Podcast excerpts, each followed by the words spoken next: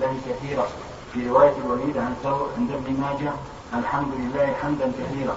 قوله غير مكفي بفتح الميم وسكون الكاف وكسر الفاء وتشديد التحتانية قال ابن بطال يحتمل أن يكون من كفاءة من كفاءة الإمام فالمعنى غير مردود عليه إنعامه ويحتمل أن يكون من الكفاية.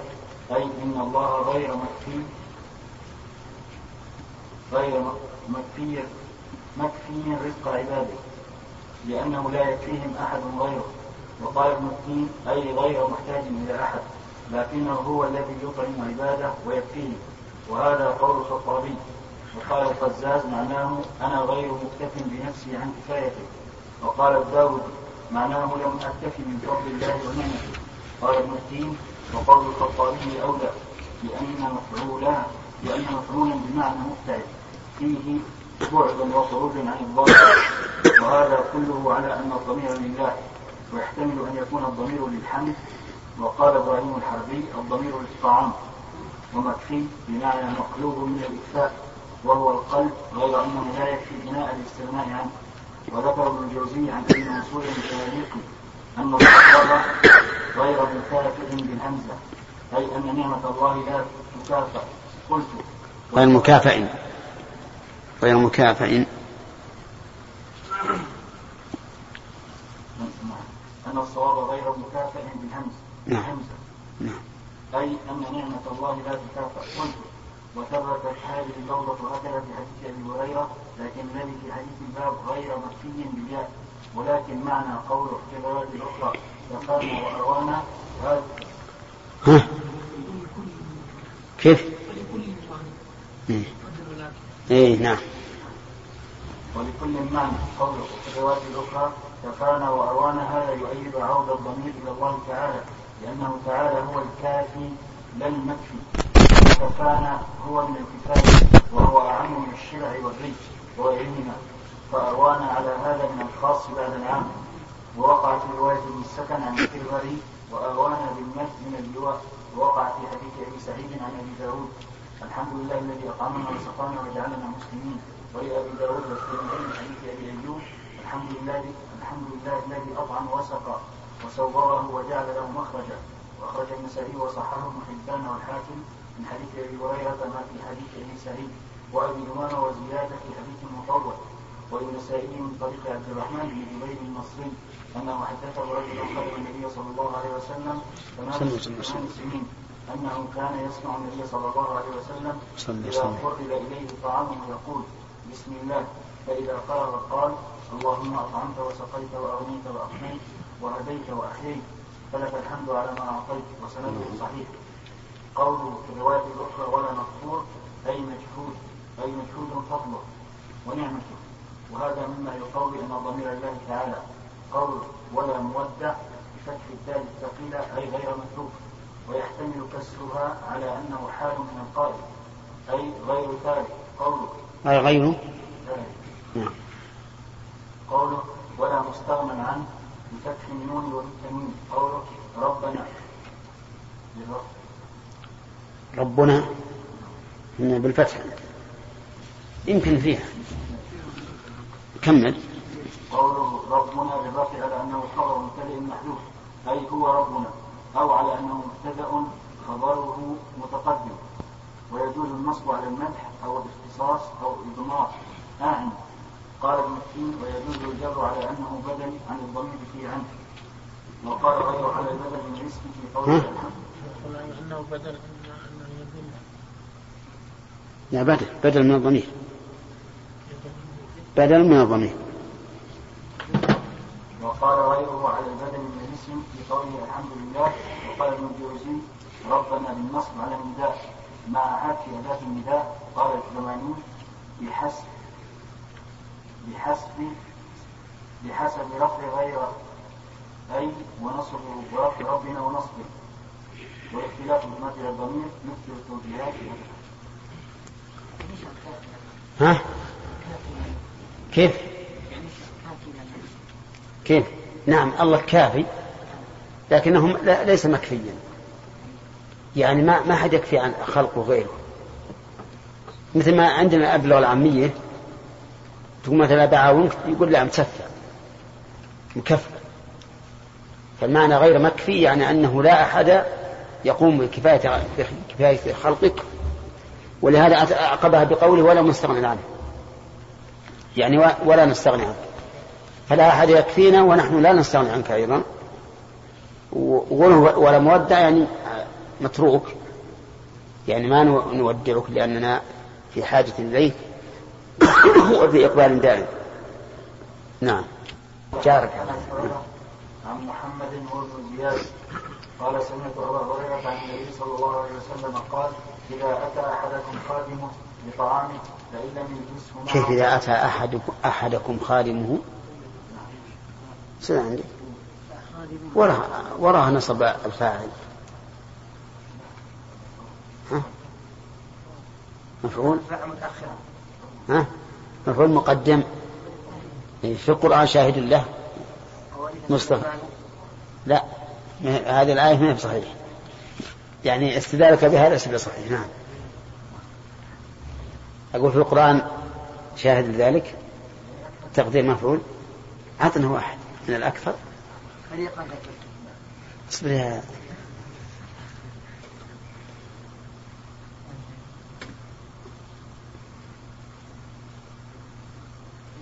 وين الكثير؟ نعم. وإذا ابتلى إبراهيم ربه بكلمات. نعم. هذا مطابق تماما للحديث. إذا أتى أحدكم؟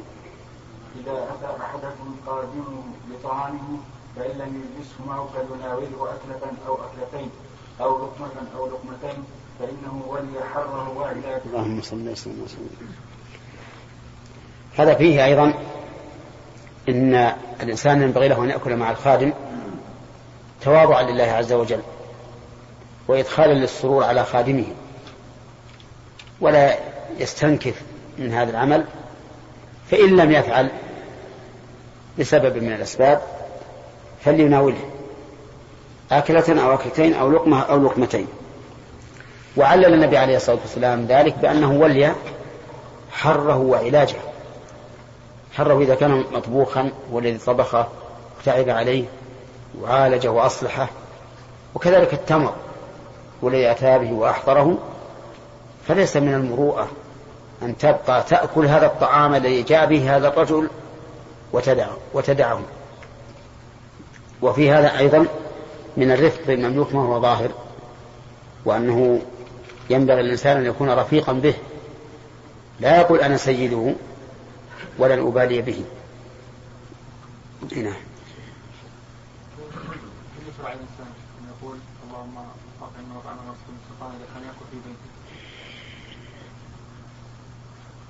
لا لا الشرع إلا لمن استضاف احدا.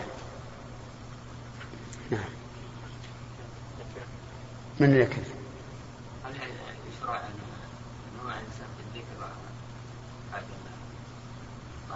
إيش أن؟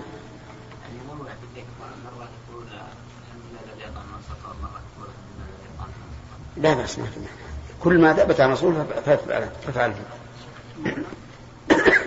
نعم. لا لا لا لا لا كل واحد له وحده. صحيح أن العبادات الواردة على وجوه متنوعة يفعل كل واحد مرة. إذا كان الخادم يجلس معها هي مملوكته. مملوكته يجلس معها لا لم تكن له. نعم. الصائم الشاكر مثل الصائم الصالح. فيه عن أبي هريرة عن النبي صلى الله عليه وسلم. باب الرجل يدعى إلى طعام فيقول وهذا معي. وقال أنس إذا دخلت هذه مسألة أما مسألة السائم الصابر فهذا واضح أن الصائم الصابر هذا أرفع درجة من الأول. لكن هل الأفضل الفقير الصابر أو الغني الشاكر؟ أيهما أفضل؟ ها؟ أي كيف الصابر الغني الغني الشاكر أفضل والفقير الصابر الصبر تحمل والأجر الفقير الصابر أفضل يعني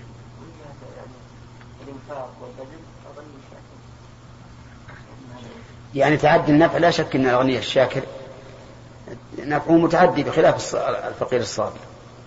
وهذا غير مراد لكن من حيث المعنى القاصر على النفس. أيهما أفضل؟ الحقيقة أنها كلها ابتلاء. لا الغنى ولا الفقر. الغنى يحمل في العادة على العشر والبطر. وقل من يسلم من, من هذا البلاء. ولهذا قال سليمان عليه الصلاة والسلام هذا من فضل ربي ليبلوني أشكر أم أكفر؟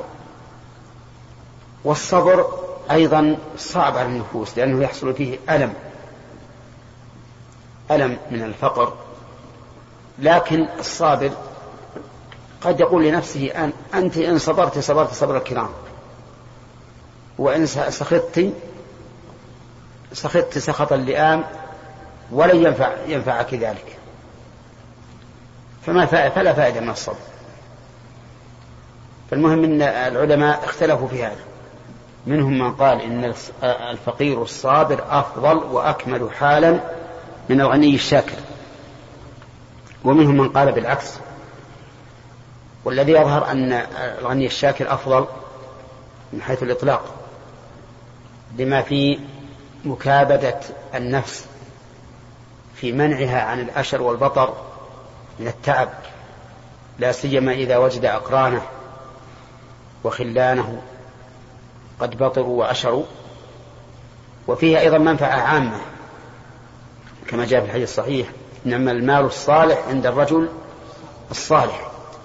ينفع في الجهاد في سبيل الله في إطعام الفقراء في كل شيء. فالمحنة فيها أعظم من الصبر لأن الصابر قد يقول لنفسه وش ماذا أفعل؟ ما لي إلا هذا. لكن الصابر الذي يملك نفسه عن الأشر والبطر نعم الشاكر نعم الغني الشاكر. نعم نعم. ما يضر. يدخلونها لكن هؤلاء إذا دخلوها ينعمون أكثر. إيه بس هي 40 سنة بالنسبة لأبد الآبدين. ما بشيء. نعم.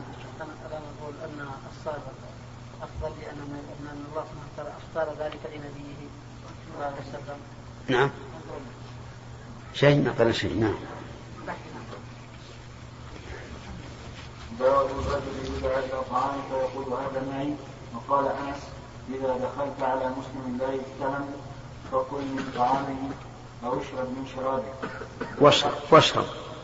واشرب من شرابه. حدثنا عبد الله بن عبد بن الأسود قال حدثنا أبو أسامة قال حدثنا الأعمش قال حدثنا شقيق قال حدثنا أبو مسعود الأنصاري قال كان رجل من الأنصار يكنى ابا شعيب. وكان دام النحام. فأتى النبي صلى الله عليه وسلم وهو في أصحابه فعرف الجوع في وجهه في وجه النبي صلى الله عليه وسلم. فذهب إلى غلام النحام فقال اصنع لي طعاما يكفي خمسة. لعلي أدعو النبي صلى الله عليه وسلم خامس خمسة فصنع له طعيما. ثم اتاهم فدعاه فتبعهم رجل فقال النبي صلى الله عليه وسلم يا أبا شعيب إن رجلا تبعنا فإن شئت أذنت له وإن شئت تركته. قال لا بل هذا الحديث في سنده نكتة حديثية. مسلسل لماذا؟ اتفق الرواة على صيغة واحدة. نعم كلهم قالوا حدثنا. أما موضوع الحديث فظاهر أن الإنسان إذا تبعه أحد إلى الذي دعاه فلا ينبغي أن يدخل معه حتى يستأذن. أولا لأنه قد يكون الطعام على قدر صاحب البيت والضيف. ثانيا ربما يكون عند صاحب الضيف كلام لا يحب أن يطلع عليه أحد.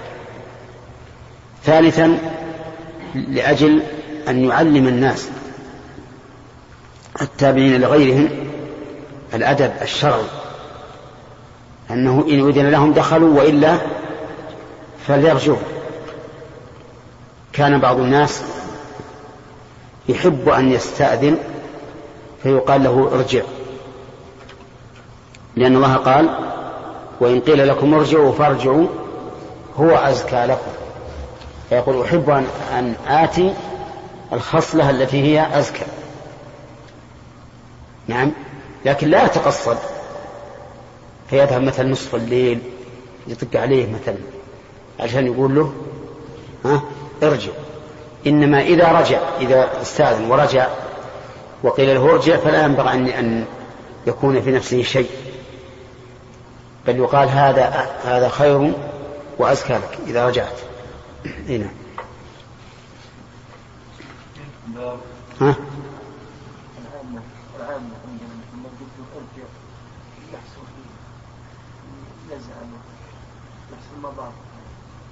إيه ما ما يحصل أقول له ارجع ولا شفت إنه زعلان. أدعوه. أقول تعال.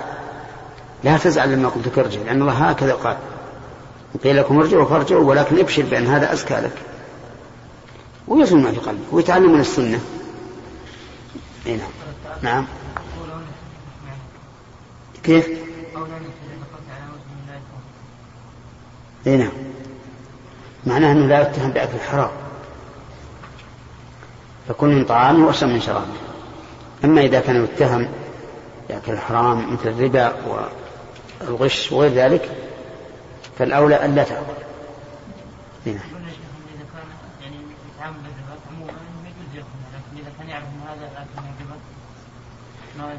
إحنا قلنا انه إنه يجوز لكن فرق بين الجواز وبين الورع مراده الورع رحمه رضي الله عنه.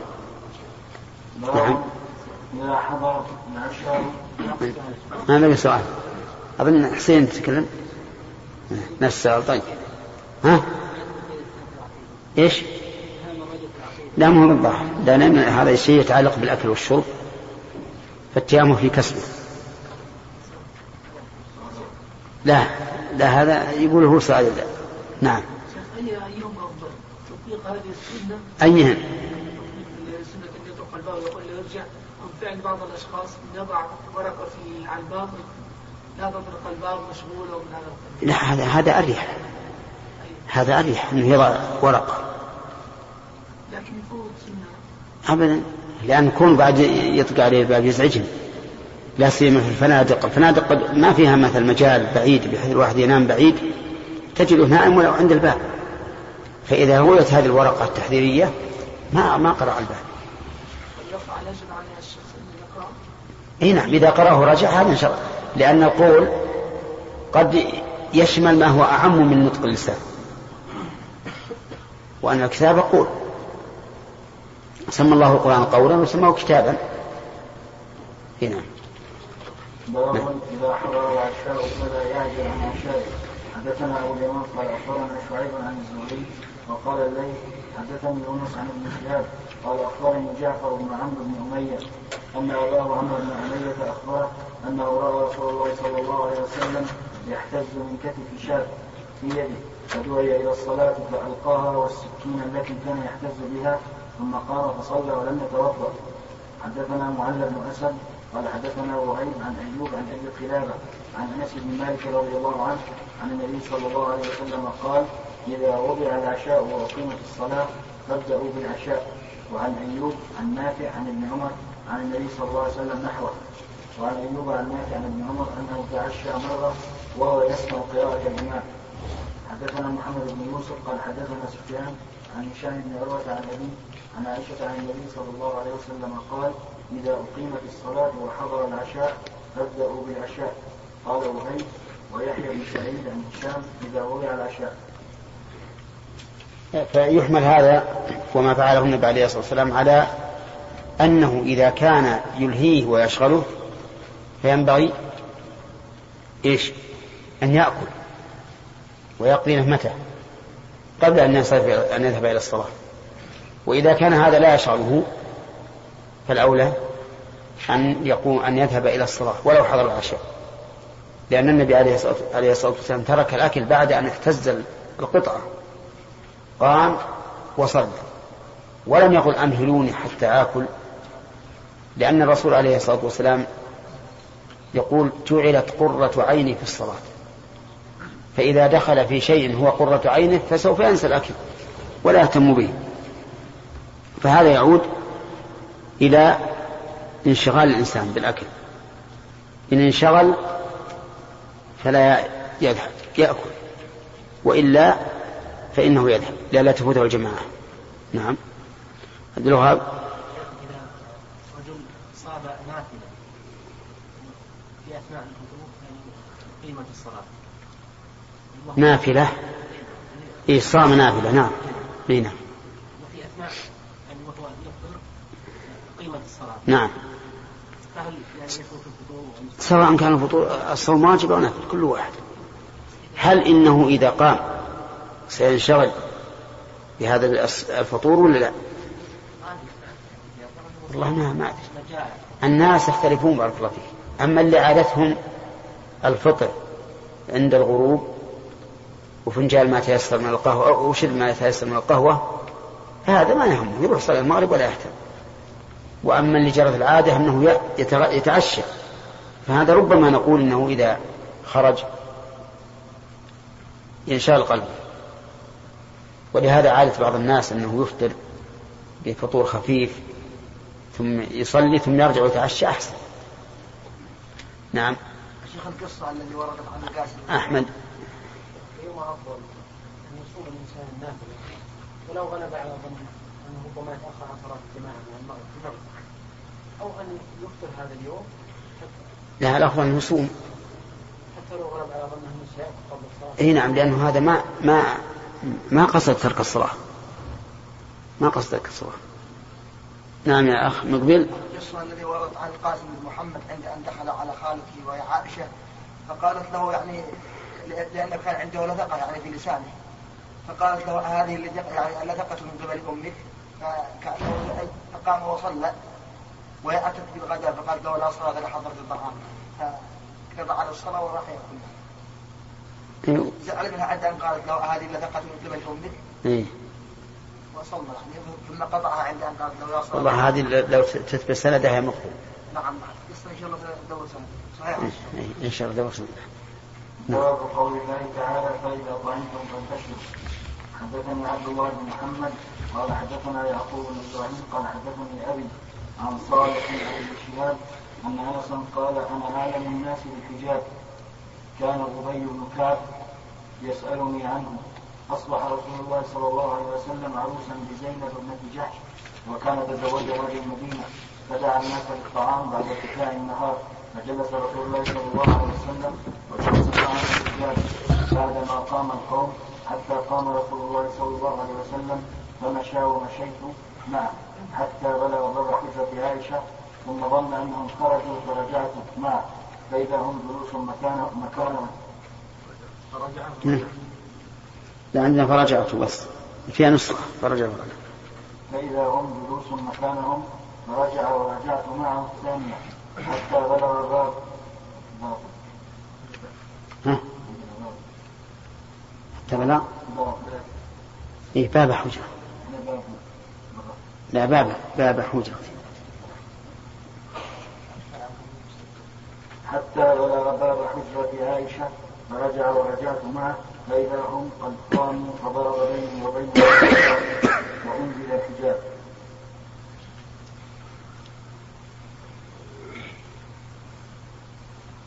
في هذا دليل على أن الإنسان إذا طعن إذا طعن فإنه يخرج. لأنه إذا بقي يتأذى صاحب المحل. إلا إذا علم أنه يرغب أن تبقى عنده فلا بأس. لأن الله سبحانه وتعالى قال وإذا فإذا طعمتم فانتشروا ولا مستأنسين لحديث إن ذلكم كان يؤذي النبي فيستحي منكم فلما علل بهذه العلة علمنا أنه إذا انتفت العلة انتفى الحكم المعلوم. فإذا علمنا أنه جرت العادة أو أن هذا الشخص يرغب. أن نبقى بعد الطعام فلا بأس. وإلا فالأفضل الخروج. وعند العامة مثل يقول ليس بعد العود وعود. نعم. هنا أيضا ليس بعد الأكل القعود إذا علمنا إلا إذا علمنا أنه يفرح ويستأنس فهذا شيء آخر يقرأ هذه الآية إذا غسل لو صاحب إيه. ما في معنى مثل ما قال الرسول عليه الصلاة والسلام واتخذوا من مقام إبراهيم مصلى عندما أراد أن يصلي خلف المقام. هذا إذا أراد أن يخرج يقرأ هذه الآية. فيها نعم. شيخنا انتهى كتاب الأطعمة نعم. شيخ ما ورد غسل اليدين قبل الطعام؟ ما هو على شرط البخاري. البخاري ما هو بيذكر إلا الذي على شرطه. هذا لا صحيح أنه ليس بسنة مطلقة ولا غير المسنون مطلقة. أنه إذا كان الإنسان قد تلوثت يده أبطأت عن الماء فليغسل وإلا فلا.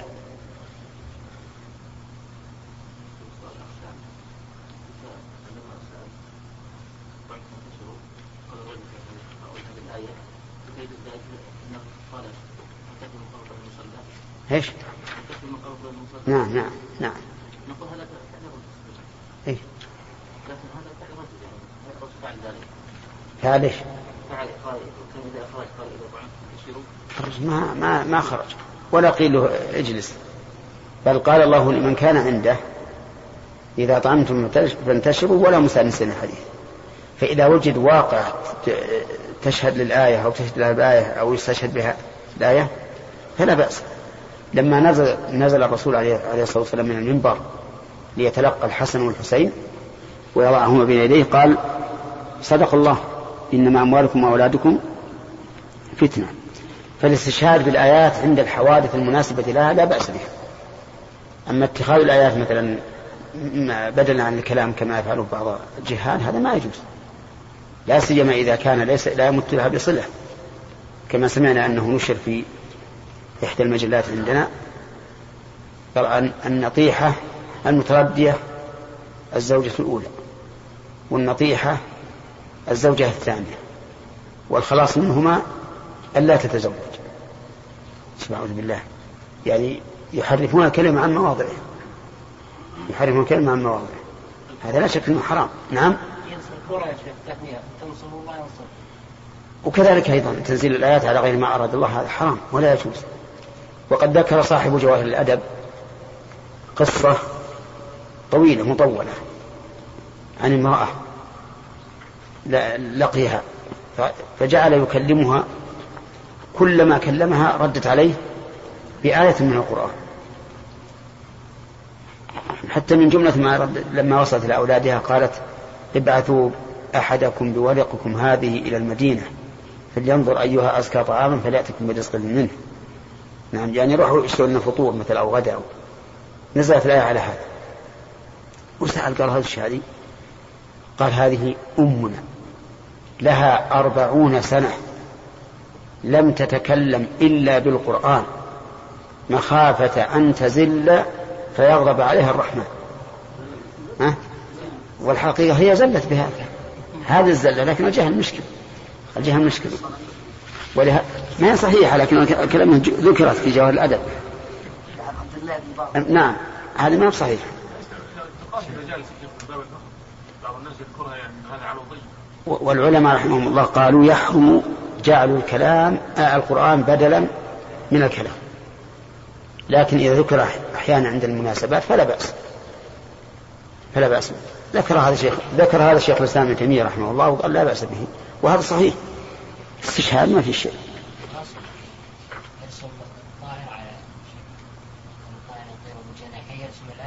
أعوذ بالله. هذا هذا مضادة ما هو من التحريف هذا مضادة لله ورسوله. يرسم ال- الآية على شكل طير وهو ملعون المصور. أيها الإخوة انتهى كتاب الأطعمة ويليه كتاب العقيقة.